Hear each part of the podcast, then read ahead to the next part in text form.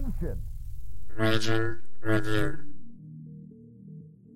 The Ragin' Cajuns will be a source of pride for this university, for the alumni, fans, and donors as we achieve success in the classroom, in the competitive arena, and in the community. It's about to get really fun. We're looking for dudes that will stand up. Well, Coach, let me tell you today, I'm here and I'm ready to stand up. And I challenge you, Ragin' Cajun Nation, to stand up with us. Stand up with us. Let's lock hand in hand and let's walk through the gates of Omaha. Hey, I love y'all boys. Let's grind every day starting today. Let's do it. Y'all ready? Oh Lord, ready. Who's your team ready? Who's your team ready? That's up. I got one thing to say right here. Cajuns win! Yeah!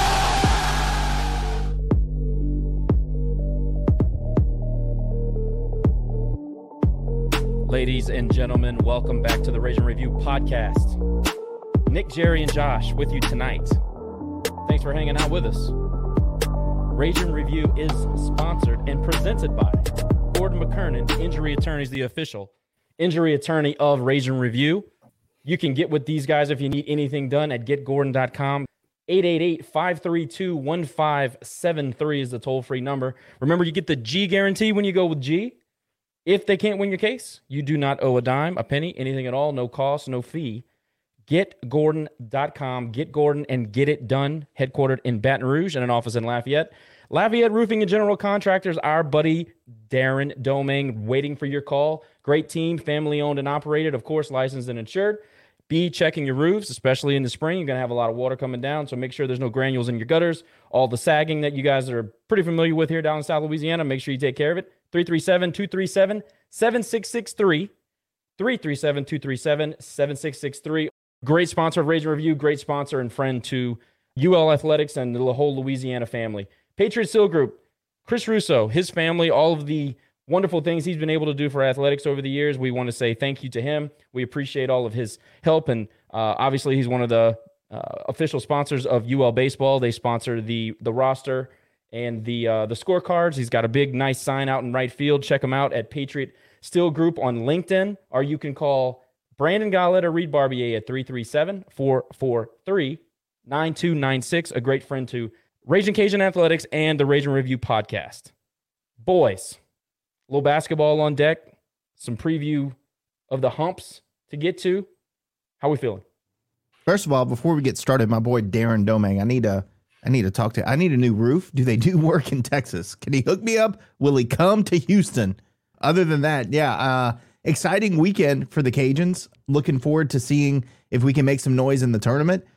3 days in March. Is that the saying? Three games, 3 days in March, and this is it. We're here. So make things happen. Look, we definitely got the talent to make some noise in the tournament. So let's do it. And then Campbell coming to town. Solid baseball team. We'll talk about them. We'll talk about what they're doing this season. They can swing the bat. They can pitch. They're a solid team fundamentally. It'll be a challenge. So looking forward to a fun, exciting, and hopefully successful weekend for both of our teams. And softball as well. Can't forget them. Gerald, how are we feeling? Feeling good. Lots going on this weekend, to Nick's point. Baseball has it's early in the year, but it's still, I still consider it a very, I'm not going to say crucial series, but this series is a good indicator of where we are so far. This Campbell team has been to a regional every year, I want to say since 2017, 2018. They're very good. They compete. I mean, I think they have a few votes in the top 25. They're definitely a top 35, top 40 ball club consistently. So we're going to be well tested. I think by far, this will be the toughest challenge of the year through these 8 games. But I'm excited to see where we are. It's going to be a good barometer of where we are against some really good competition. They can hit the ball. They can pitch. They field well. Campbell is a complete team. As far as basketball goes, you got the number 2 seed. You came up one game short of winning the championship, or the regular season championship. Now it's time to go out there and play with a chip on your shoulder this weekend. I said before that the tournament is up for grabs. I think there's a good maybe 4 to 5 teams that really have a chance to win it all. But I expect our team to be cutting down the nets on Monday night. I hope that we can go out there and compete. But if you want to be the best, you got to beat the best. And so we're going to have a tough challenge ahead, but we have the team to do it. And so we'll see where the chips fall. But I expect this team to play well, and hopefully we'll be on a bracket come next week. One thing that I haven't heard a lot from people in the media or anything is that one of our very own helped to build that Campbell baseball team. If anybody remembers that, I know he's been here for, talking about Wells, right? Yeah. Talking about Jake Wells. Sorry. Yeah. He's been here. I think this is year at least 3, maybe 4. But he came in what? 2019 was his first season here. Yeah. And, but before he came here, he hopped around quite a bit. My brother made some funny remark. He said he never sees a shadow because he's always on the move. Comes to Louisiana, comes to Lafayette, falls in love with the place. We can't get rid of him. So, I think that was one of his stops before coming here. But it looks like we got Wells for a while, and happy to have him here, man. He's a great addition to this coaching staff. Yeah, I think Jake is on the fast track to becoming a head coach somewhere in college baseball. But glad to have him here. But to the point is that, Campbell wasn't much of a, I don't know what kind of history they have, but in the recent history, there wasn't much to write home about from Campbell. He goes in there, they have a coaching staff, and I know it's not just Jake, but when Jake was there, I think he was there 2 total years, maybe 1, it's something like that. But in that year, they went to their first ever regional while he was on the staff. So think about that. And then they've had staying power because they've been good since he's left. So that's something to keep your eye on. And we'll get into Campbell a little bit later. First, we'll start with basketball. It's a hot topic right now. Obviously, I don't know how they feel going into the tournament. I know that the South Alabama game, last home game, when they, went ahead and became undefeated at Cajun Dome, first time in history, it was lively. They played hard. The guys look like they're totally into it. There's a couple of snubs on the all-season teams. Like, I thought that Jordan Brown was the player of the year. He got snubbed. Maybe that's a chip on the shoulder.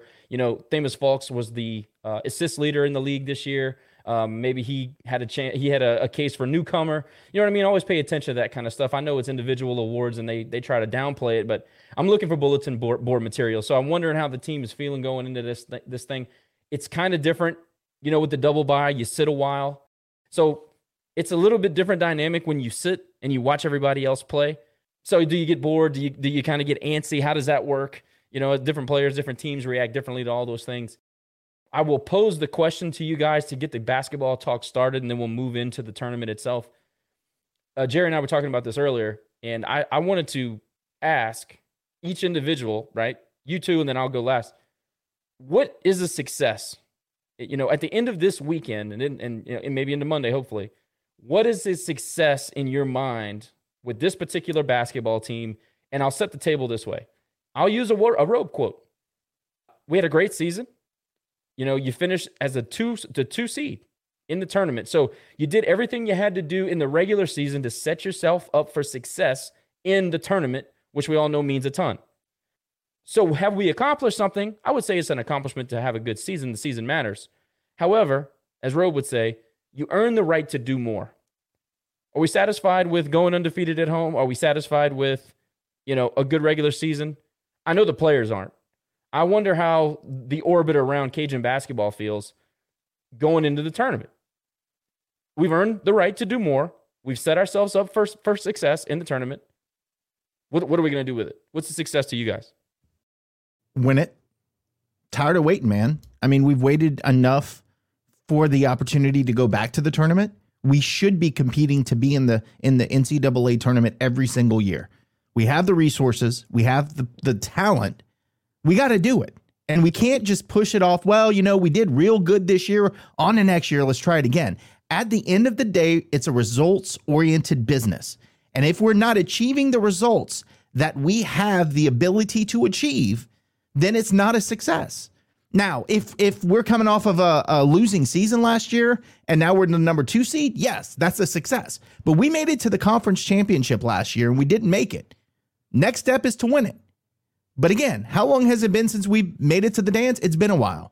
It's time. And if we don't make it there, to me, kudos to the players, kudos to the undefeated record at home. But at the end of the season, what does it truly mean if you don't make it to the dance after this many years? My opinion. What if we get selected to the NIT? No. What if we go to the final? That and $7 will get you a cup of coffee.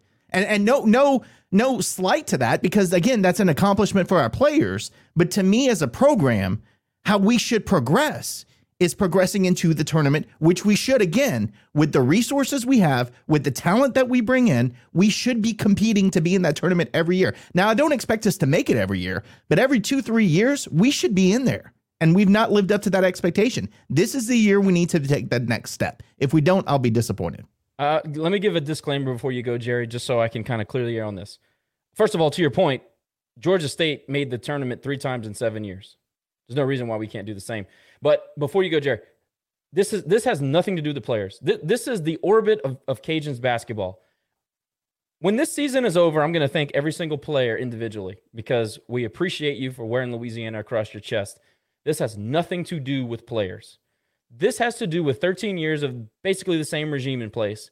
And we're asking, ourselves, but in general, the fan base, what's the success?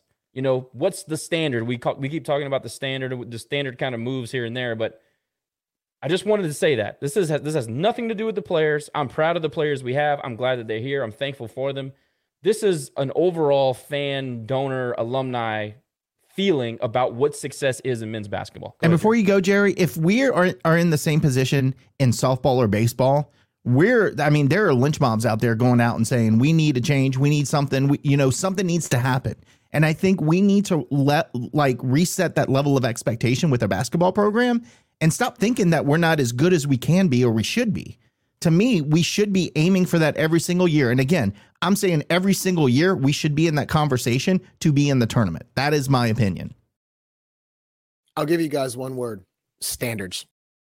Going into this year, before the 4 teams were added to the Sun Belt Conference, we had the second largest operating budget in basketball behind Georgia State. All right, that's a fact. We would hear from people how we don't have money, how our athletic director gave all the money to football so we can't function. We've heard how our teams have trouble charter. We can't charter flights, so we can't win on the road. Well, we chartered 1 flight this year to JMU, which we lost. And I would say our budget probably dropped a little bit. Lower than some of the newer schools. And guess what? We finished in 2nd place in the league, 1 game short of a conference championship in the regular season. So all of those excuses, and to your point, Josh, what we talked about before, those are excuses. This team still showed that in spite of all of those external factors of not having money and not being able to travel on charter flights, you still finished in 2nd place.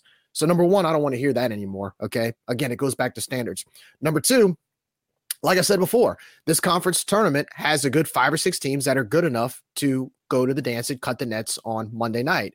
UL, James Madison, Southern Miss, Marshall. I'd even say Troy or Georgia Southern.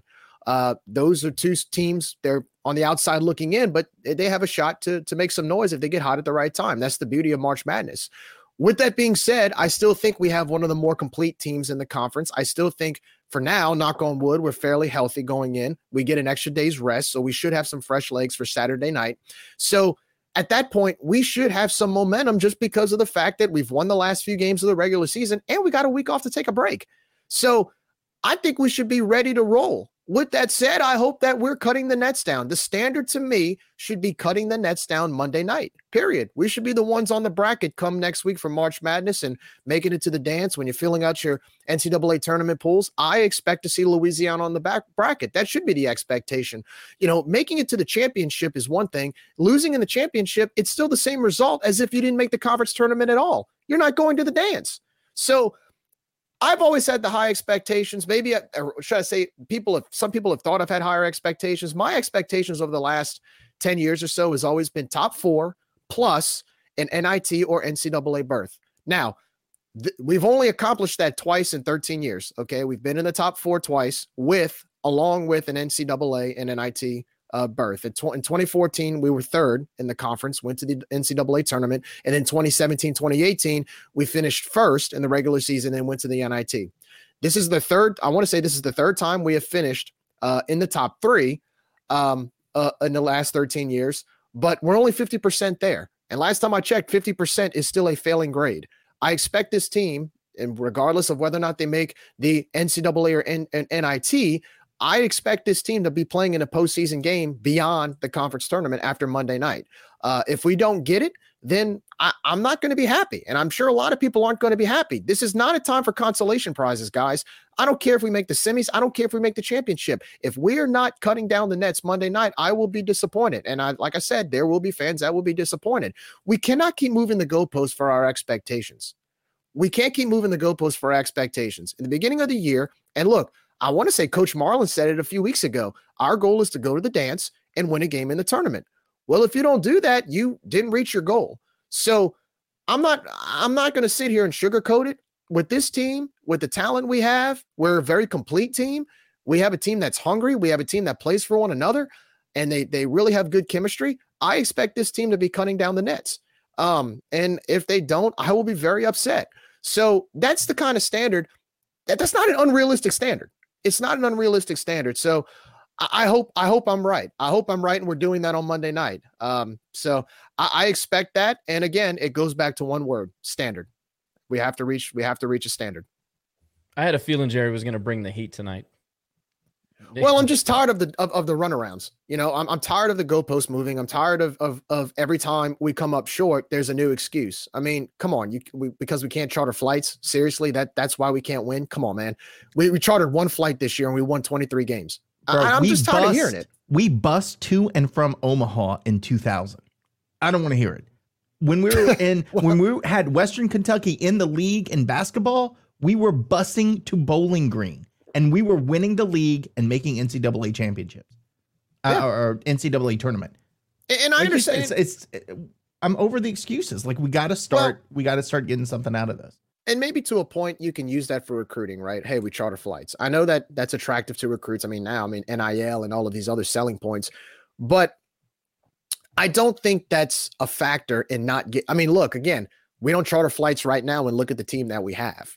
I mean, look at the talent we have. So, you know, we're not winning because we don't charter flights. We're not winning because the money, you know, so-and-so gave the money to football and all this other foolishness. And that's what it is. I call it foolishness. Just go deliver, get the job done, go do. You know, we have a nice facility. Our coach said it a few years ago. We have the nicest facility in the conference. We get everybody's best shot. We are the standard. Go be the standard. Go be the standard. You know, I'm just, there's no other way to put it. Just no other way to put it. Jerry ain't having it. I love this. No, Jerry he is sick of it. Just please deliver, guys. Just please deliver for me. All right. You know, we have the team to cut. The reason why I'm so passionate tonight is because seeing this team play, honestly, I think this team is good enough if they get to the dance to upset somebody. They are. So now no more dancing around the situation. Go get it done. Go win those 3 games. I know we talk about the 3 games in March or 3 days in March. Here's your chance to get the 3 days in March. Win all, go 3 for 3. Cut down the nets. Let's see Louisiana, the term Louisiana on a bracket, and let's go create some March Madness. Let's go do it. Well, we haven't been a 2 seed in a very long time. So we're in prime position. I mean, this is about as good as it gets, especially in a league that is much better this year. You know, my favorite thing about the season is that it's provided clarity. Since, I don't know, last couple, 3-4 years, since we've heard things like basketball's dead in the South, Houston's been the number 1 team in the country for like 2 months. Your top two teams in college basketball from the South, Alabama and Houston. Right. Yeah. I mean, by the way, where's Texas the Final Four this year? Yeah. You got Tulane that's making a run right now in New Orleans. You got Texas down the road. They're in the top 25. You got a bunch of teams in the South right now that are doing fairly well. So I don't know what this basketball's. I mean, maybe the school to the east of the basin, but that's because they're in trouble. So yeah, they're screwed. I mean, they have they have to tank. So I don't know. I don't know where we're getting this idea from, because but I'm looking at a bunch of teams in the South and they're doing pretty good, especially Southern Miss too. Southern Miss that won the conference from the South. The point I'm trying to make is that the season provided clarity where, again, you made the comment about chartering flights. We've chartered one. We lost that one. You know, all of the excuses. You remember they used to say that we had some kind of weird thing going on in the Cajun Dome where visiting teams are oh no, we didn't get to practice in the Cajun Dome. So when we would shoot, we weren't used to shooting. You remember those goofy excuses, and then teams would come in here and shoot the lights out on the road. Then we heard it was impossible to win on the road, and then all of these excuses that they give us. If you just have a season like this, it gives the clarity that it needs. You got a McDonald's All-American in the middle. You got the leading assist guy in the conference. You got 2 of the top, I think, 6 3-point shooters in the conference. All right, this is one of our better free throw shooting teams. There's been a couple of spotty games lately, but one of our better free throw shooting teams we've had in a long time. You got plug and play guys like Michael Thomas you can bring off the bench, who played super well, by the way, against South Alabama. That was probably his best performance in a Cajuns uniform. And he played a lot of minutes too. You got Isaiah Richards you can bring in. You got Joe Charles, who single-handedly wrecked Marshall's entire offense. You have all these guys that are contributors. You still have Kobe Julian. God bless him. He's on his, you know, his knees are completely gone. No cartilage whatsoever left in his body. But you can still bring him on to get much needed veteran minutes. Like, that's a luxury to have on the bench. And I have a sneaky suspicion that they've been saving him for the tournament. I don't know anything for sure on that. I just kind of watch how they manage his minutes. And it feels like they're trying to build up for him to have a big bang on the way out. Okay. You have the pieces you need. To me, look, you took Marshall and you spanked them. Now, look, it was in the Cajun Dome. I get it. You beat Southern Miss soundly. Now, it was without their second-best player. I get it. But you did that. You went on the road and won some pretty big games. This team has everything you need to win. If I can't expect the dance this year with this team, with this group, when can I expect it? If I couldn't expect it in 2017, now, look, like I said, I know Stove had a stomach ache and I know Gann had a little ouchie. Look, I get it. I understand all those things.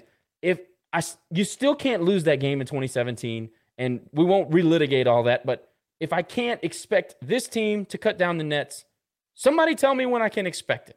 Or should I just not expect anything at all? I think that that's what they really want.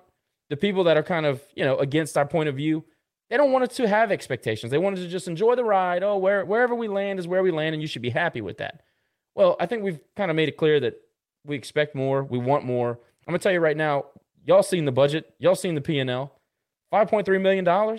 We need to make the dance in the worst way, just like we needed to make the Independence Bowl for the payout, just like we need baseball to go on a little bit of a run. We need money. And it's not exactly growing on trees out there. We don't have, you know, huge crowds at every venue that we have. So it's got to come from somewhere. And at this point, I know you had a successful season. I know you went undefeated in the Dome. I know all these things, okay? Success is what the goals that you set are. The team themselves and the coach said they want to win the regular season championship. They didn't do that. They gave it a nice run, but they didn't do it. The next goal was to win the Tourney Conference Championship. We have an opportunity that's right in front of us, and we've never been in better position to do it. Well, not in the Marlin era, I don't believe. Then, if you fall short there, that's a missed goal. Say you win that. The next goal. And this is one that we can give on because I'm just happy to be in the dance at this point. But if you go and try to beat somebody as a 12 or 13 seed, now you got something. Now you're excited. Now the fan base is back in it. Now we're back, you know, much more positive than negative. And I think we've been pretty positive on basketball this year. The bit that we've talked, I think we've been pretty positive and fair. But to answer the question that we posed to start, success to me is cutting down the nets. Just like you said, Jerry, I thought it was well said. I don't want to hear people falling back on, well, good season, well, undefeated in the Cajun Dome. Those are all nice consolation prizes. That's what they are. Success means accomplishing the goals that you said yourself you want to accomplish. I don't think that's unfair to say, Jerry. I mean, the team and the coach said that themselves. Should I not hold them to the standard and the goals that they want? Look, I want to be back at the place where we're in the NCAA tournament. And the only way that we're losing that first game is Brett Smith is getting screwed by a terrible call. That was a no call. That should have never happened. Like, I want to be back in the dance so that we can overcome things like that. That's what I want. And it's been way too long since we've had the opportunity to do that. And look, again, we hold every single program to the same standard. We need to start holding this program to the same standard. Not a bash against Marlin. As a person, human being, I love Bob Marlin. I think he's a great person and human being. We just need more from the program. And whatever, it's not a from his talent standpoint, but we got to get back to the consistency of when we were expecting to be in the dance every year. We didn't make it every year, but we were expecting to be there every single year. That's what we need back in this program to give it a pulse. Well, we need to stop using... We need to stop using bad memories of the past, whether we were on probation or got in trouble for something, to not be able to grow in the future. You know, well, we got in trouble at this time, so, you know, just because that happened, we'll never reach success. Well, if that were the case in football, then we would still be going 6-6 every year. We wouldn't have been ranked in the top 25. We wouldn't have had a conference championship. We wouldn't have been going to bowl after bowl after bowl because we would have settled for mediocrity. You know, I remember the longest time we'd win 5 or 6 games and we thought that was the greatest thing ever. And you had some people that were okay with that. Well, I'm getting that same vibe with basketball sometimes where, oh, you know, we won 17, 18 games. So what if we finished 5th in the conference? It doesn't matter. We had a winning season. Everybody's happy. No, you got to grow on that. You grow on that success. You compound that success. And so I think now, Nick, to your point, we should have expectations like that. And again, I keep talking about it. We need to stop with the culture of can't. Well, we can't do this because of this. Well, we can't do that because of that. Stop with can't, man. We have the resources. We have a passionate fan base. We have the players. We have the talent. Just go do. Go compete. Go win a championship. Go to the dance. If not now, when? And we had this conversation on the board, and Jay kind of started popping off, but this is year 13. It's year 13. In year 3, if you want to start talking about 3 days in March, I'll listen to that. It's year 3. We have a rebuild going on. We have a lot of stuff. A lot of those were tough years. I'm willing to listen to 3 days in March. In year 13, it's the body of work, buddy. It's the regular season. It's the tournament, and it should be into the dance. It should be. The expectations here are way too damn low for all of the things that we have in place, like you mentioned earlier. Look, you don't. It's like we talked about the other day, Josh. If I own a restaurant, okay, and let's say my entrees aren't good, people aren't coming to my restaurants just because I have one good appetizer, okay? It's the same thing with the 3 days in March. It's the same thing, you know, I know the whole thing about the regular season championship in 2018 and how nobody cared about it. It's not because nobody cared about it. It's the fact that we were sold as fans the following year that this is somehow our pinnacle. This is our peak. Well, we won a regular season conference championship. This is great and everybody should be happy, blah, blah, blah. And I'm like, yeah, I'm happy we won a conference championship. But also on top of that conference championship, I still want to go to the dance. And you know, and then after that, that year, we had coaches talking about how we're the standard, we're this, we're that, and teams, you know, look at us like we're their Super Bowl. What, because we won a regular season conference championship? That shouldn't be the pinnacle of our standards, period. It's a great accomplishment. I'm not taking anything away from that regular season championship. That was a great year. Those players had a great run, but that shouldn't be the peak. That shouldn't be the peak. The peak is to go to the dance. So whatever way you can get there, and like last year, not just the fact that you go to the dance, but you got to give me something in the regular season, man. You can't go finish in 8th place and play bad basketball for 5 months and then have 3 lucky days, and all of a sudden you're calling that season a success. I'm going to tell you right now, last year to me was not a success. Oh, because we made the championship. You finished 8th place in the conference, man. Is that our standard now? To play stinky basketball during the season, and all of a sudden because we get lucky in 3 games, now all of a sudden that's success? That's not how you maintain a successful program. That's getting by. I'll give them this. They played their asses off in the tournament, but 3 days does not make a season. Unless you win it, then that's a totally different conversation. But I'm not going to say they got lucky. I'm going to say they played their asses off. Some people stepped up, and we had a very nice run in the tournament and then into the final. So I'll give them that credit. I think that's due.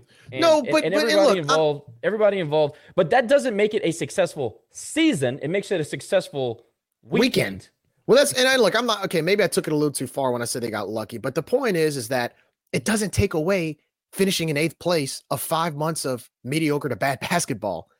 And the problem is there's people out there that think just because we got to the championship that was a successful year. That was not a successful year. Again, if you want to maintain success as a program as a whole, you can't just take, and I know we talk about the 3 days in March.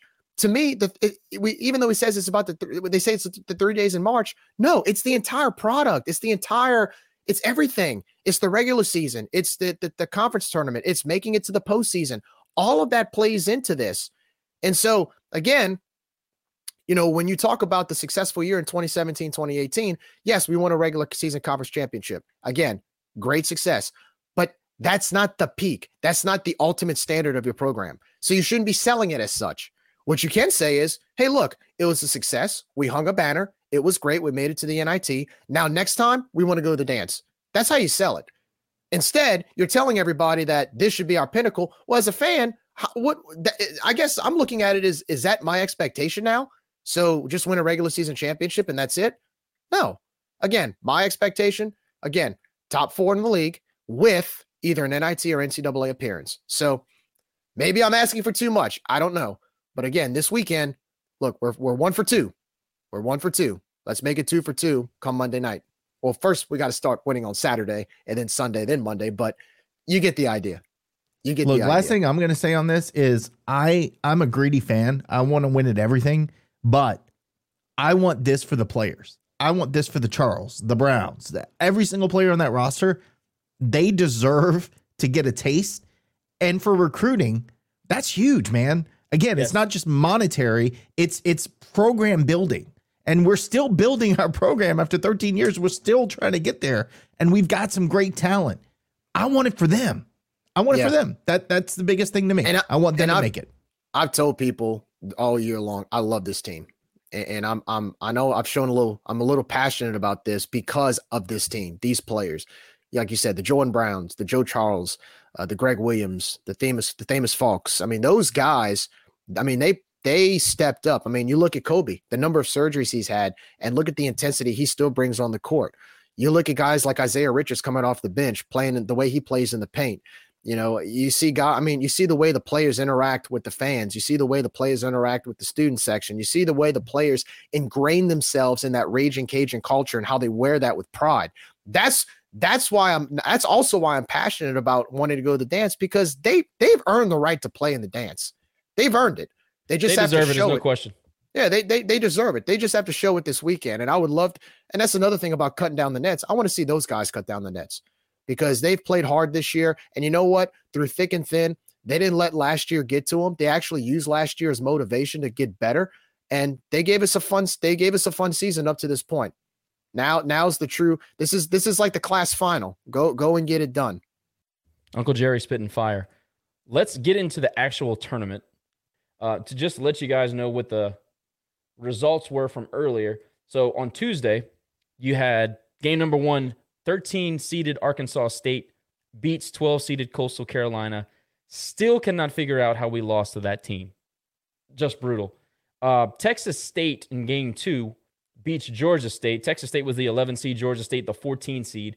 What a nightmare season for Georgia State, who actually is the standard in this conference. Again, 3 tournament appearances in 7 years and has won a game, maybe 2 if I remember right. But unbelievable, the fall off for Georgia State. Game 3, you saw South Alabama kind of skate by App State. They made some big shots late in that game to win the game. App State actually had a pretty good performance. South Alabama was playing good basketball. Maybe the Cajuns broke them. That would be really good news because they had some players. I think that they're susceptible if you run them off the line and you have a big that can match up with their 21. Can't remember his name. I think they're susceptible. I wasn't too impressed with their wing players. Their guards are okay. But if they can't get up a good shot, you have an opportunity to beat them. So anyway, South Alabama ended up winning, but they're going to move on. I don't think that they're too big of an issue for the Cajuns. Troy, the 5th seed, beats Arkansas State. They were the 13th seed, and they won earlier in the week, like we mentioned, 63-59, so a pretty good... Troy's been playing good basketball late in the season also. So that ended up being a really good game. Arkansas State came to play. Texas State played again. They beat Old Dominion 65-36. Old Dominion could not throw it in the ocean. Game 6, you saw... Georgia Southern and ULM will play here shortly, or maybe it's actually in progress, Jerry. I hate doing that because I know this is a recorded pod and somebody will listen 2 days later, but that's an important game for us because the Cajuns will end up playing the winner of that game, and that's game 6. So those are some of the results that have already taken place. By the way, I'm watching UL Monroe right now in Georgia Southern. They're in a barn burner. It's 45-44 Georgia Southern. Right? Well, actually, no. UL Monroe just took the lead, 46-45 with 8 minutes to go. Now, look at the Warhawks. Look, I'm going to tell you right now, I think that the matchup for the Cajuns with ULM is much better. I think we just match up better. They don't have anybody that can play with Jordan or Lewis. Georgia Southern is a problem for us. Now, I know that we beat them in the Dome with a really fantastic second half. I know that we beat Georgia Southern in the Dome in that second half, but, man, that was a comeback for the ages. I mean, we were down 19 at half. Georgia Southern made everything they threw up, and I remember leaning over to Catherine, and I said, look, Georgia Southern can obviously shoot it, but what they're making right now doesn't even make sense. So I fully expected the Cajuns to make a run, and they did, and they pulled it off. Really a fantastic college basketball game. I don't know if I want to see Georgia Southern again in this tournament, so I'm all for ULM winning this game. The only thing about that is if for whatever reason Louisiana shows up, you know, and we have a tough shooting night or somehow or another ULM plays well, I can't lose to ULM in the tournament with this team. But we'll play the winner of that game 7:30. I don't know if that's Eastern, but it says 7:30 in Game 10 on Saturday evening. Saturday evening, March 4th. That's Central Standard Time, I believe. Is it? Okay, 7:30. Yeah. And look, that's going to run late just because of the fact that there's probably going to be some games before that are going to, you know, overlap. But, yeah. Jerry, I mean, obviously, I'm guessing you'd rather play ULM. Oh, absolutely. Absolutely. ULM only plays with like seven guys. They don't play with many bench players. And I think our depth's just, number one, we're just better than them. And number two, I think our depth would overpower them. I'd rather them than Georgia Southern only because I just feel like we would just beat them based on depth alone. But yeah, we can legit run 9-10 guys out there. And if they only play seven, they'll shoot their wad tonight, which is what you have to do, you know, to survive in advance. But that's why you got to get the higher double bye seed. That's why it's such a huge advantage. Yeah. What happened to ODU, man? I mean, come on. That's the shocker of the tournament so far. 36 points. That score. Like, whoa. And they going into the tournament, they were probably one of the hotter teams.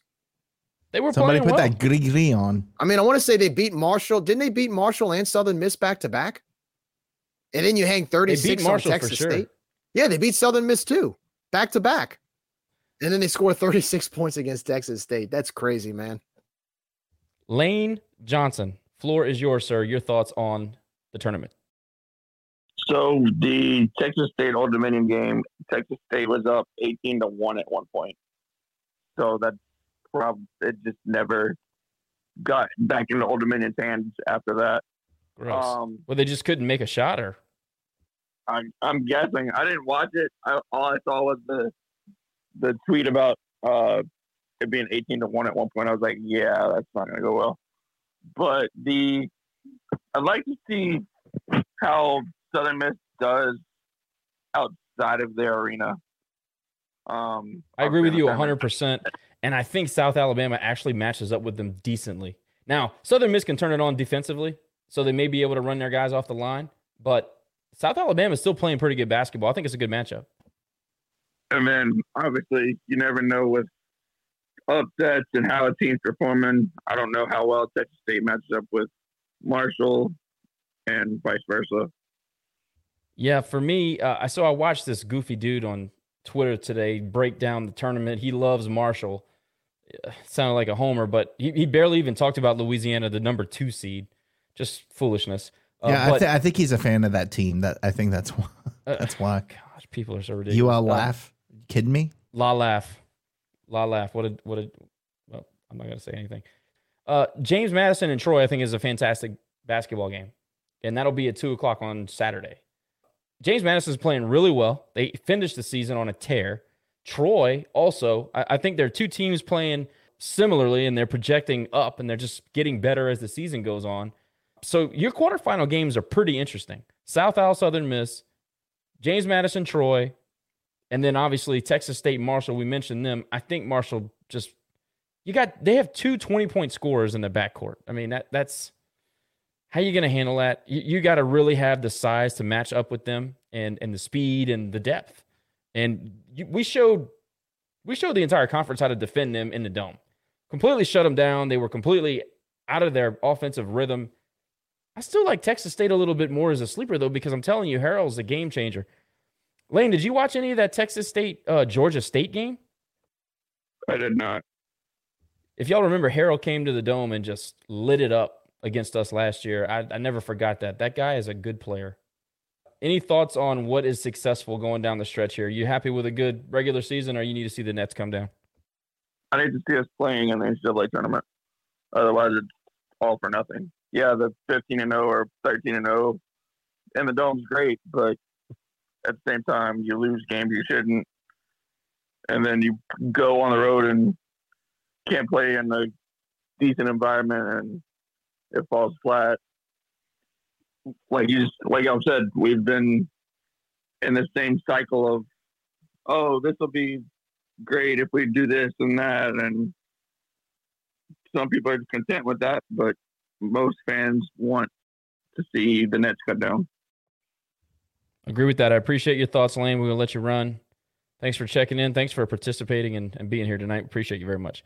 I think we have as good a chance as anybody in the top three. Again, away things change when it's a neutral game. You know, it's not a true road game. It's not a true home game. Teams play differently without the excitement. I think Southern Miss is probably the team in the league that most feeds off of their crowd. And their crowd's been pretty good all year long. So they've been very good at home. They have not been so good on the road. If we win our game and if Marshall overcomes Texas State, and it is Marshall in Louisiana, I think that's the game of the tournament. And I think that we're going to get Marshall's best shot. Okay, it's hard to beat a good team twice, hard to beat a good team three times, whatever. I'm telling you, I think that Louisiana Marshall, if it happens, is the game of the tournament. I mean, I think Southern Miss, if you look at some of their road games, I mean, they went to Mobile a few weeks ago and got dominated.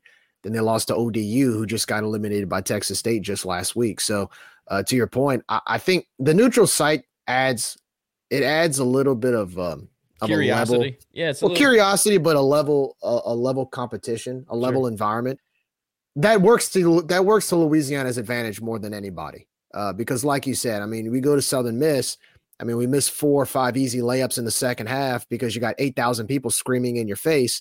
It's a lot different when you're playing in Pensacola and it's not as many. It's not 8,000 screaming fans pulling against you. And then on top of that, we're going to have some fans there as well. That environment's a little bit different if we were to face them. Also, too, again, I think Southern Miss just doesn't play as well on the road. I mean, we even beat them in the Cajun Dome, you know. So I think the Marshall matchup is interesting and intriguing because, again, I'll use the Southern Miss argument towards us. We played Marshall in the Cajun Dome. I think it could be a little bit of a closer matchup. One thing that we did against Marshall was the fact that we beat them with our bigs. We beat them in the paint. You know, the Terrence Lewis and Jordan Brown were flawless that game, and they played together. You had Joe Charles, kind of that third guy with making rebounds. And then you were able to use both Lewis and Brown on offense in the paint. We scored a lot of points off the board. So it's going to be interesting to see if Marshall can adjust to that if we were to face them, how they would adjust to that from the first matchup. But I think that's going to be the tall tale sign of who's got the better shot to win or win it all. I think it's going to be between those two teams. I think the winner of that game most likely is going to be cutting down the nets. I agree with you. I think if we beat Marshall, then we have to stop one player from Southern Miss who beat us a lot this last game. And I think without a Southern Miss home crowd in their home arena, I'm feeling good if we're beating Marshall. I'm feeling good against Southern Miss. And plus, I just want to shut them up. I want to shut those cocky fans up who think they can be beat at anything, who think they're the greatest thing that's ever come to the Sun Belt, who are like Louisiana Tech fans. That's why Louisiana Tech fans and Southern Miss fans didn't get along, because they're the same. Okay. Oh, I don't know about that. Let's throw it out. Nick hates Southern. I don't know about that. No, I don't know about that. Throw that out there. Let's look. But we're not going to get into that. But just to put a bow on this whole Marshall, Louisiana thing, I think that Marshall, Louisiana, look, whoever wins that game, I think you have an easier path to the championship because, look, on the other side of the bracket, you've got two of the hottest teams in the Sun Belt. And if I'm Southern Miss, I don't want to play any of those teams. I don't want to see Troy. I don't want to see James Madison. And I don't want to see South Alabama. They might be the strongest 8th seed in the history of the Sun Belt Conference Tournament. They are playing good basketball. Now, the Cajuns shut them up. But the Cajuns play one of the best defensive games I've seen them play at the Cajun Dome in a very, very long time. That game was, and by the way, the crowd, I know it wasn't as big as we wanted it to be, but it affected the game. And I would say the same thing about Marshall. But that was the 5,400 crowd where Chicken showed up, and they had something there that night. I told Jerry, I said, I don't even think we played that well that night. It was just all, you know, we didn't make free throws, and we turned the ball over. We got kind of sloppy in the second half. It was just total domination. Defensively, totally dominated. Jordan Brown showed that he was the conference player of the year, even though he got snubbed, which I hope pisses him off and he scores 50 every game. But Marshall doesn't scare me. I do worry about them, you know. I really do worry about that second round where they have the chip. Always worry about that. But as far as anybody else, I think it's Marshall and pretty much nobody else. I think it's that's the game for me. Marshall and Louisiana, if it happens, to me, that is your pseudo championship right there. So that's thoughts on that. Any final thoughts? And then we'll move on to the humps from Camel. Win the damn tournament. There you go. I want to see Louisiana on a bracket come next week. Why is that important, Jerry? Tell the people. Why is it important to go to the dance? No, just to see your name across national TV and the bracket and all that stuff. Put it to you like this. We try to, like, we always talk about how athletics is the number one marketing tool for your university, right? Unless you're Ivy League or unless you're Stanford, the number one marketing tool for a college is athletics. I mean, it's easy advertising. How many people fill out brackets around the country? Millions. I think last year was 11 million. 11 million. So that's 11 million people seeing Louisiana on a bracket. 11 million people. And they don't even have to know who we are. All they know is I see Louisiana there. And there might be some people that pick us for an upset, right? I mean, that's the importance of going to the dance. Another important part about going to the dance is you get paid. Just like you said, Josh, right? You know, we had the news, we're $5 million in the red in athletics and all that other stuff. Well, guess what? You get a little bit of a payday going to the dance. And then if you win the thing, guess what? Everybody's talking about you. Free publicity. A few years ago, we're talking about a damn nun, Sister Jean, because Loyola wins 2 games in the tournament. That tells you how valuable it is to the program and the community and the players to do that and recruiting. Make it happen. I mean, like you look at schools I remember as a kid, my uncle's a UNO graduate, and he has I don't know if he still has season tickets or not to UNO. And I remember when I was a kid, I was like in second or third grade, I went to the game with him, and I was like, well, who's UNO playing? And it was a non-conference game. It was like in December. And he said, they're playing George Mason. And I'm like, who? George Mason? Who the heck is that? And that night, this was like 1997, 1998. And UNO ended up winning the game. 9 years later or 8 years later, I'm seeing George Mason beat UConn to go to the Final Four. And I just remember, oh yeah, I remember George Mason. I sat in UNO Lakefront Arena with 500 other fans watching UNO beat him. But everybody's going to remember George Mason that 1 year. Why? Because they made the Cinderella run to the Final Four.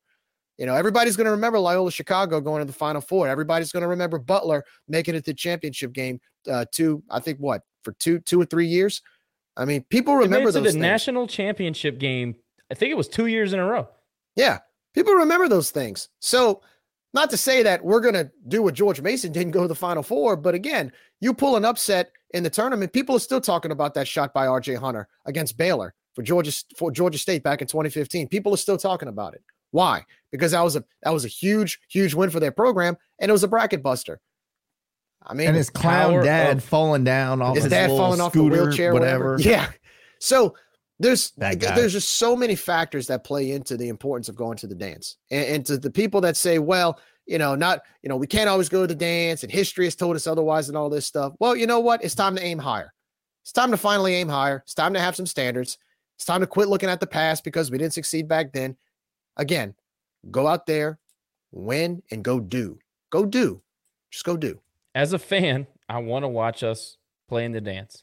But as a person who cares about the health of the program, understanding the business of sports, we need the promotion and the freaking money. We need it so badly right now.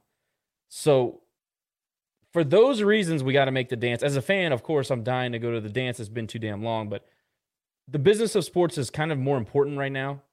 But we need it. We need it badly. Transitioning to baseball. By the way, if you guys are in the space and you want to speak, please request. We'll get you on. If you have comments out there in Facebook, Twitch, YouTube, or Twitterland, send your comments.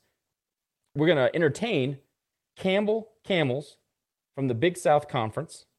They are 6-1, flat out rolling offensively right now, which is it's going to be a good test for the pitching staff, which I still think we're going to find out who we are. But just to give you guys an idea, here are the results for Campbell Camels to this point. They took 2 out of 3 versus Rutgers. Okay, so they hosted Rutgers and they scored, 37 runs? Yeah, 37 runs in the weekend.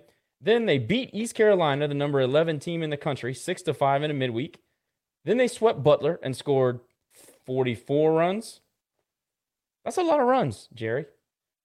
I know Butler has suspect pitching, pretty average team based on their results so far this year. I don't know a ton about Butler, but early in the season, typically pitching and defense is usually ahead of the offense. Not the case with Campbell. And I know Nick has prepared some stats, and we'll get into that as far when we go further into the conversation. And Nick, just let me know. I'll stop sharing the screen. But I know Jerry's interested in the series. He's made comments to me a couple times. We got to take 2 of 3. We do need to take 2 of 3. Nick is probably in the same boat as me where I say, I just want to win on Friday. I don't care who we play. St. Peter's, I just wanted to win on Friday. And I'll think about Saturday the next day. Okay? So I'm looking at Campbell. I think that they're going to be a formidable opponent. Jerry, your initial thoughts on Campbell and maybe just kind of get into what you need to see this weekend. I think it's the perfect test. You look at their history, the last 4 or 5 years, they've gone to a regional. They hit the ball well. They compete well against the best of the best. They're kind of similar to us in many ways. They get clutch hits. They have decent pitching to get by, and they have decent fielding. So I think it's going to be a great test. I'm glad the game's being played here. Our crowd maybe can have an effect on it. But I know it's early, and I know we talk about it's baseball, and you got a 56-game season. I said that after the McNeese game the other night, even though we lost, that it's a long season. But at the same time, this Campbell series could not have come at a better time, because now once you get past Campbell, you have a few more weeks, and then conference starts. I think this is a great team, or a great test, should I say, before conference, because you're going to be facing some conference teams that are very similar to Campbell. And this also helps with the RPI, because you can expect Campbell to win some games this year. Their RPI is pretty good. They're right outside the top 25. So I'm very glad they're coming in. I'm very glad we get to face an early challenge. And so there's going to be some things I'm going to want to see. I'm going to want to see how you talk about how they hit well. I want to see how our young pitching staff can adjust to that. I want to see how if they, they get a few hits or a few runs, how we can face some adversities this weekend if we get to that position. I want to be able to see our team do what we did on Saturday, and possibly if we have to go into a hitting duel, if we can out-hit them. I want to see our team continue to field well. I know we made an error or two against McNeese the other night, which is very, very unusual. And also I want to see this team respond. We'll talk a little bit about the McNeese game the other night, but I felt like we didn't show up until the 6th or 7th inning. It was kind of a late turnout for us, and it was just too little, too late. So I want to see this team play with a little bit of fire. I want to see this team play a little angry from Wednesday night, because I know on the bus ride back home from Lake Charles, they felt that they were the better team. So I'm excited about this matchup. I think Campbell's a great team. I think they're a great test for us. It's not going to be one of those little easy walk in the park early season series where we're just going to get a sweep just by showing up. We're going to have to bring our A game to win this series, and I welcome it with open arms, because I'd rather that than to play some team that hurts our RPI later in the year. And you get that false hope because you score 20 runs, but then you go see the team that you face and you become another St. Peter's that win 0 games, or you may play another Northern teams that may win 10 games. I feel like this is more of a better challenge, kind of like what softball's doing. They're not playing a bunch of easy teams. They're playing the best of the best. They're sacrificing some games, but after that challenge, they're only going to get better from there. I expect the same thing against Campbell. Look, I think this is the first time this season that we're going into a game knowing the opponent. And look, jury's still out on Rice. They went up to Stanford, got swept. Stanford's damn good, okay? Stanford's very good, and they were competitive in 2 of the 3 games. So exactly. I count that as a damn win. So jury is still out on Rice. Jury is still out on BYU. We'll find out maybe this weekend. I think they played tonight. I haven't seen the score. So this is the first, I feel like, series that we're going in knowing, look, we got an opponent that can swing it. What scares me, but what I think we have to do is we have to win that Friday night game. Reason I'm saying that, Chance D'Aquila, he's their Saturday starter. He's got a 5.4 ERA, right? Opponents are hitting 184 against him. Yes. Okay. That doesn't line up well for us. Going back to their Friday night guy, Cade Keeler, he's got a 5.4 ERA, but he's got 16 strikeouts on the season. That doesn't line up well for us. So to me, we've got to get out to that Friday night win, because Saturday, I don't think D'Aquila is a good matchup for us. He holds, like I said, opponents to 184 batting average. So that worries me a little bit. So I think if we're going to win the series, we got to win it Friday night and then come back Sunday. Ernie Day on Sunday has us almost 7 ERA. I think we can swing the bat and win against him as long as our bullpen holds up. But the key to me this weekend is going to be winning on Friday. If we get off to a good start on Friday, I think we'll be in good shape this weekend. But look, Campbell can swing the bat, right? We didn't score 25 runs against St. Peter's, and they did it in one game. So they're going to be a challenge. But again, we know what we're going into this weekend and knowing it's going to be a challenge. So looking forward to it. Look, Campbell is a respectable program, like you said, has made the NCAA tournament several years in a row, which we have not done. So you can't sleep on somebody just because of the name on their chest, like we've said so many times. We've got to respect that opponent coming in this weekend. Campbell is projected to be a regional team by every major publication. I think, first of all, the Big South is a good baseball conference. They're top heavy, but they have good teams in there. I do agree that the Quilla, 184 batting average. I don't know. Obviously, we don't know a ton about these guys. I'd have to see what he throws. Do you have any scouting report on him at all? No, I looked it up. I tried to see what his pitches were and everything, but there was no scouting report out there for him. I'll see what I can find on him. But look, like you said, all of their top innings pitch guys have, so the top four have 10 punchies, 16 punchies, 9 punchies, and 12 punchies. That's 10 and 9 innings. 2 10-inning guys and 2 9-inning guys. Every single starter that they have that has started a game for them this year have a ERA north of 5. Actually, that's not true. They have one guy with a 4.91 ERA. That would be Mr. Hunter Lloyd. So I really think that the game is going to be played and won on our mound when we take the field. We've got to be able to go out and hold these bats down. Now, it's early in the season. All these stats really don't mean a whole lot. It kind of gives you a glimpse, but doesn't really tell you the story. We got, like Tony used to say, we got to take care of our own business. We got to worry about us. We still don't know who we are on the mound yet. We've had some nice outings. I know Moody kind of got touched a little bit against McNeese, but he hurt himself with walks. He didn't throw bad pitches. It's not like he went out there and embarrassed himself. He still gave you 6 solid. I'm still very high on Moody. I need to see much more out of Ben McGehee. We only saw the one start against Rice. I still think that he's got what it takes. He's just got to pitch. Got to go out there and pitch. He needs some innings. I still think that Jake Hammond's probably solidified that Friday night role. 5 walks against BYU is not going to cut it. He knows that. Deggs knows that. Seth knows that. I think that'll get fixed, and it's uncharacteristic for him. So I think that might be a one-off. I like him starting the series off on Friday, and we getting back into a regular weekend rather than that 4-game midweek thing because of the Mormon stuff. You know, we had to, you know, that is an unfair advantage as far as I'm concerned. But anyway, I want to see our pitchers go out and compete. Nobody believes that we're going to give up 25 runs. I don't think we're going to give up double-digit runs. We're going to learn a lot about our team, and I think the majority of what we're going to learn is going to be on the mound. Jerry, your thought? Yeah, it's like I said before. It's all about pitching. I expect us to pitch against because we're pitching against a good hitting team. This is the perfect challenge early on in the season. I don't think that's going to decide a weekend rotation. I don't think that's going to decide anything like that for the rest of the year. But I think it's a good measuring stick of where we are as pitchers. I think this weekend will be a good test to determine it's going to solidify a little bit more where certain pitchers are going to be placed, whether it's, you know, middle reliever, closer, whatnot. This is a good weekend for that. I'm curious to see, like Tony used to talk about minimizing the damage. I really want to see if there's certain times of these games coming up this weekend against Campbell, if Campbell's able to hit the ball as well as they do and they get some runners in scoring position, I want to see our guys compete on the mound. I want to see how they face that adversity. That's what I'm going to be looking for. Can they minimize the damage? Can they find ways to get us out of innings? That's going to be interesting to find out because, again, Campbell can hit the ball. So I kind of welcome that. I know it's early in the year and we have a lot of baseball left to play, and there will be some times where we might not play as well or we may give up some runs doing that.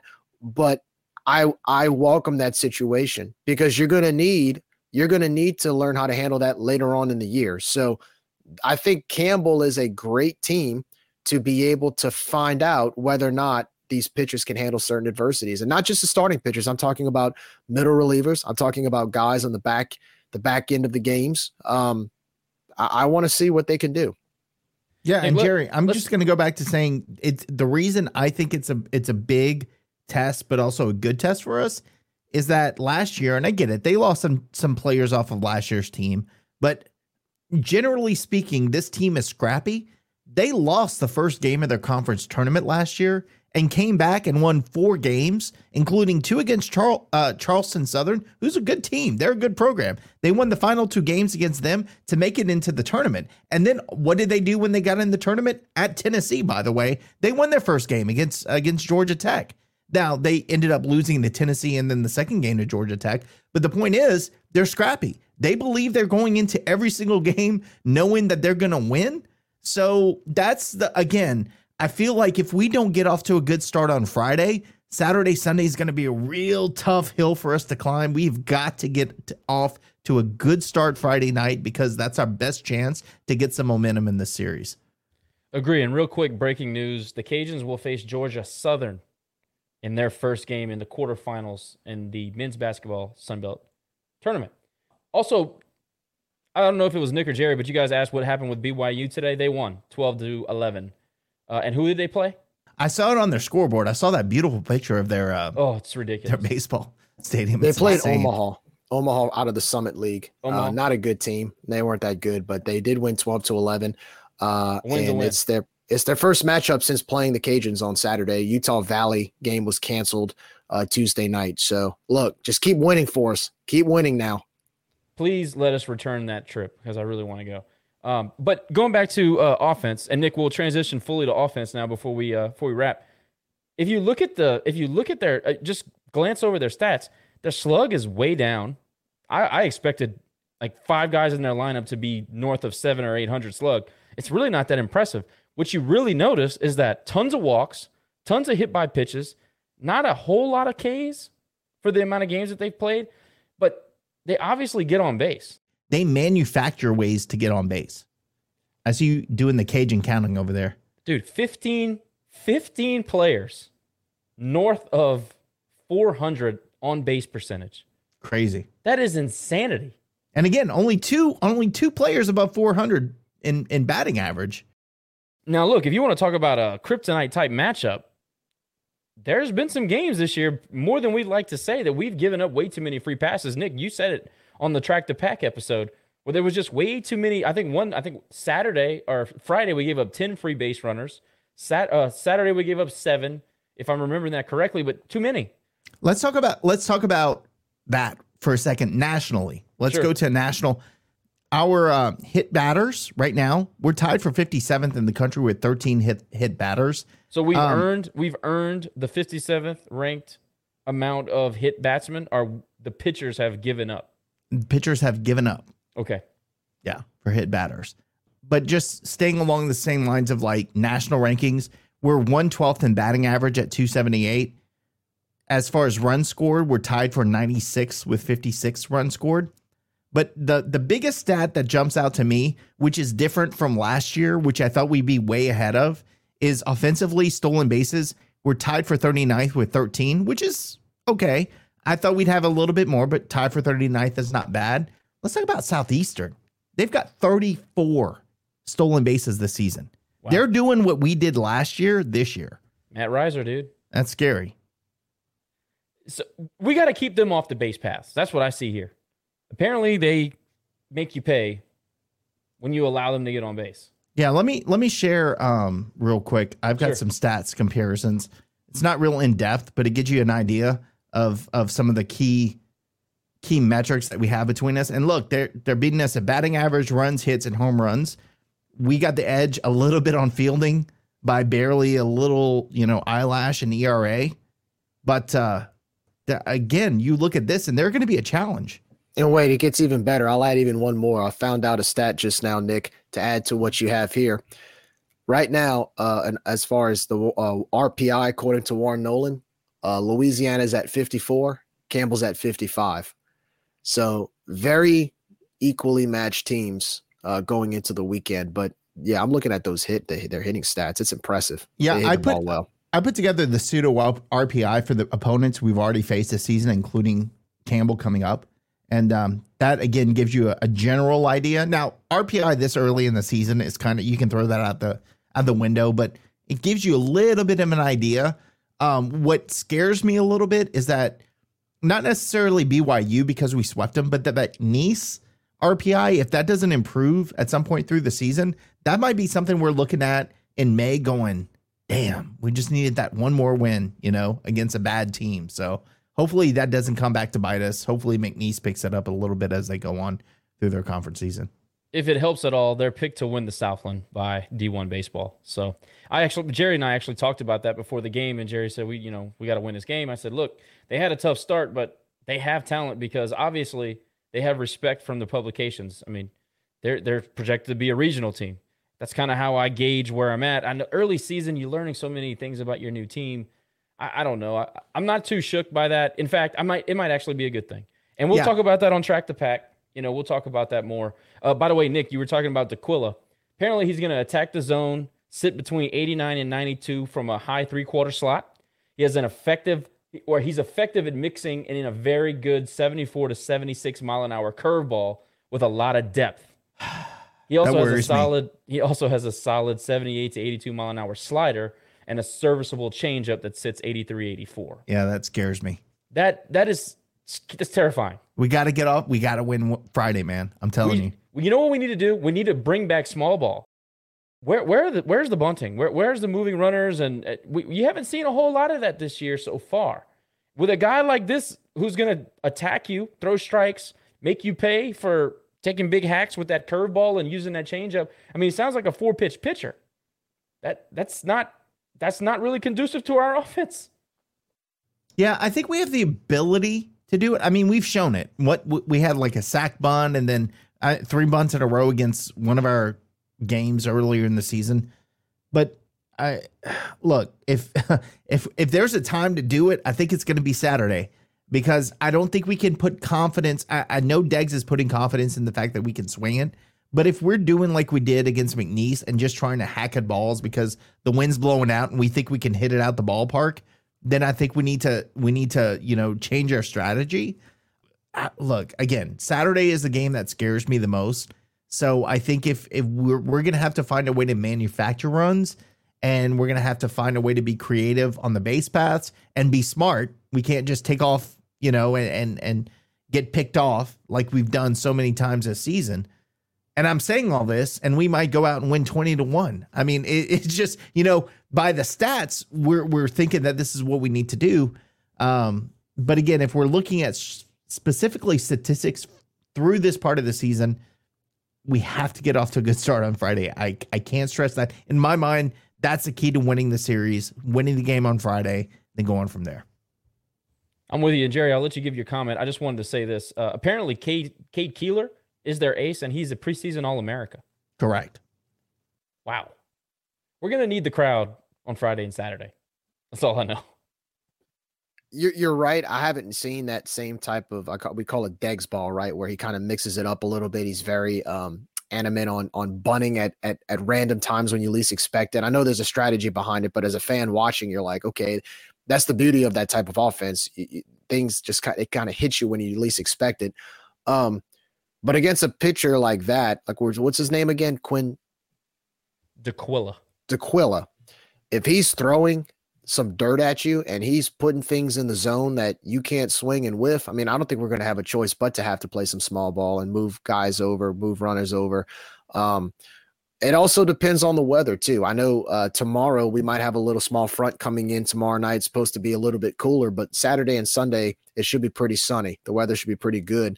I guess the only hope I have is I don't know how humid it is up in the East Coast where Campbell plays. Hopefully the humidity might help us a little bit there.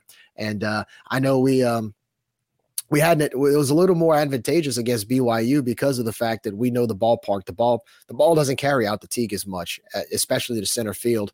When you play a high-powered offense like Campbell that is known to hit the ball, the field or the Teague becomes your best friend because we know the field better than they do. Coming in, okay. So you're going to have a north wind, which means left field is going to be that's going to be a danger spot, and also air is going to be thin because all that north air is going to come in. So that might be an issue. But the good thing for us is, like we mentioned earlier, there's not a whole lot of slug on this team. And by the way, I just found out they're one of the best small ball teams in the country. So the reason why they make you pay for all those free base runners is because they know how to move them over. They know how to bunt for hits. They know how to get runners in score position and move for sacrifice. This sounds like a quintessential Deggs offense that we're about. Sounds like us. Like they're literally us. Maybe we could treat it as if we're like a fall ball World Series, like playing against us. They're almost a mirror image when you really think about it.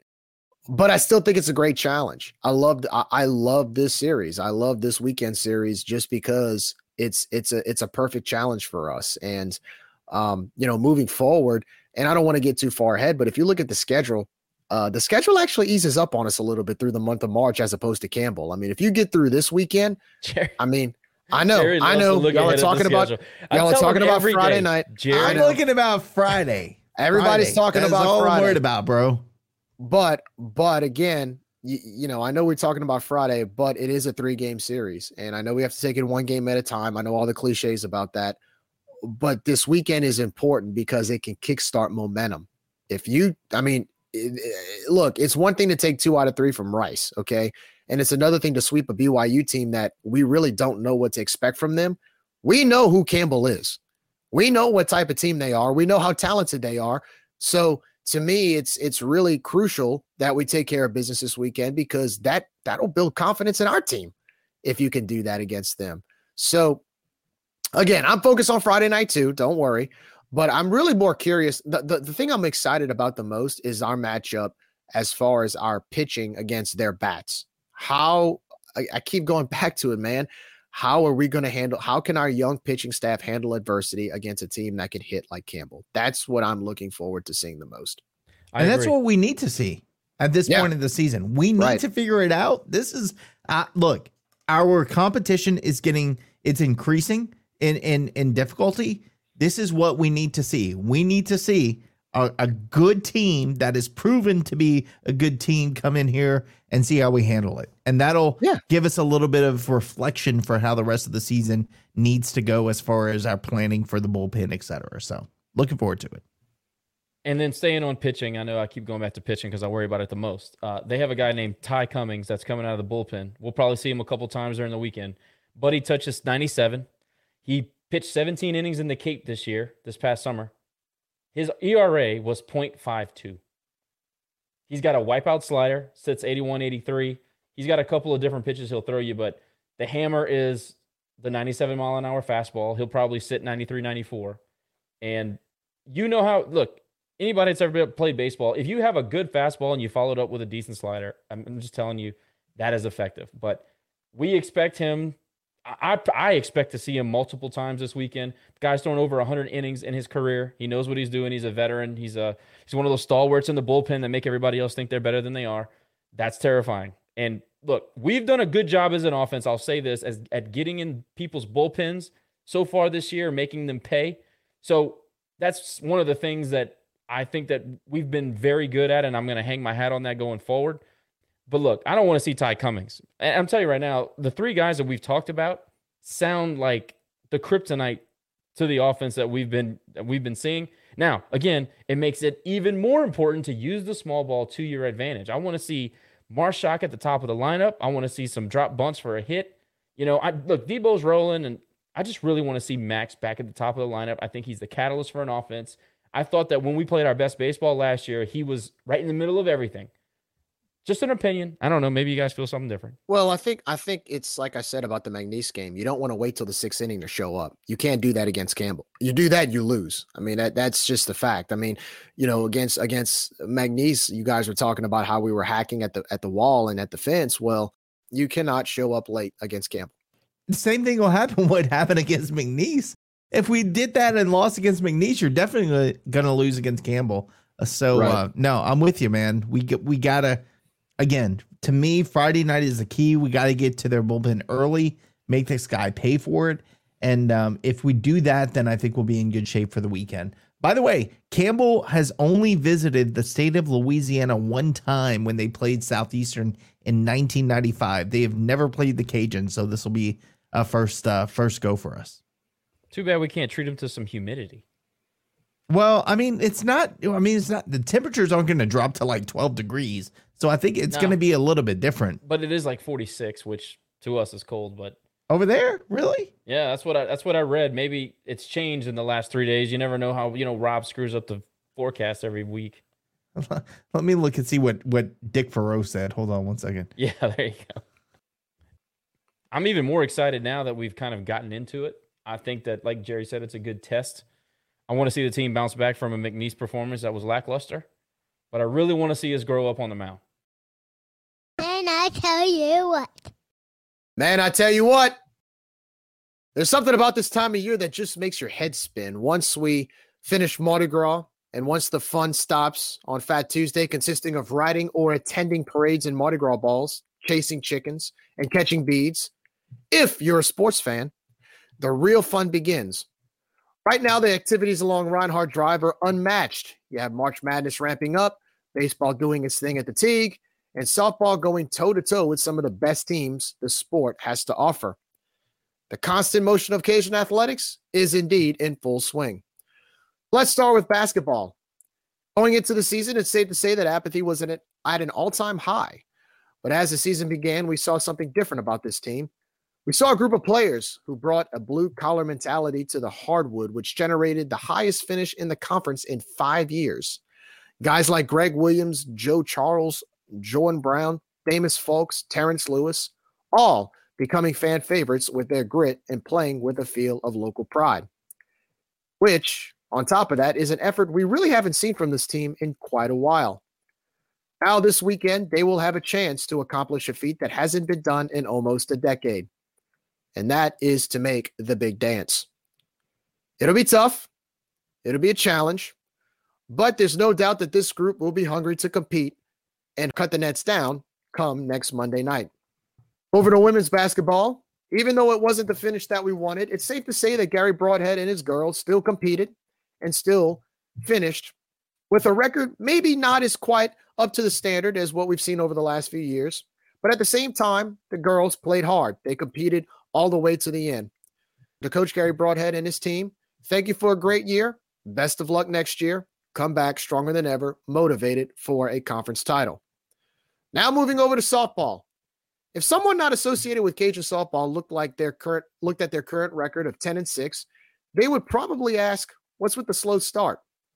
After all, losing 6 games is pretty uncommon for us, even for the whole season. But Coach Jerry Glasgow and his team took on a challenge head-on, facing the best of college softball has to offer. And they competed. If you look at the past 2 weeks, the Cajuns have faced teams like Michigan, Ole Miss, Indiana, Florida State, Arkansas, UCF, Oklahoma State, UCLA, and twice the school across the basin.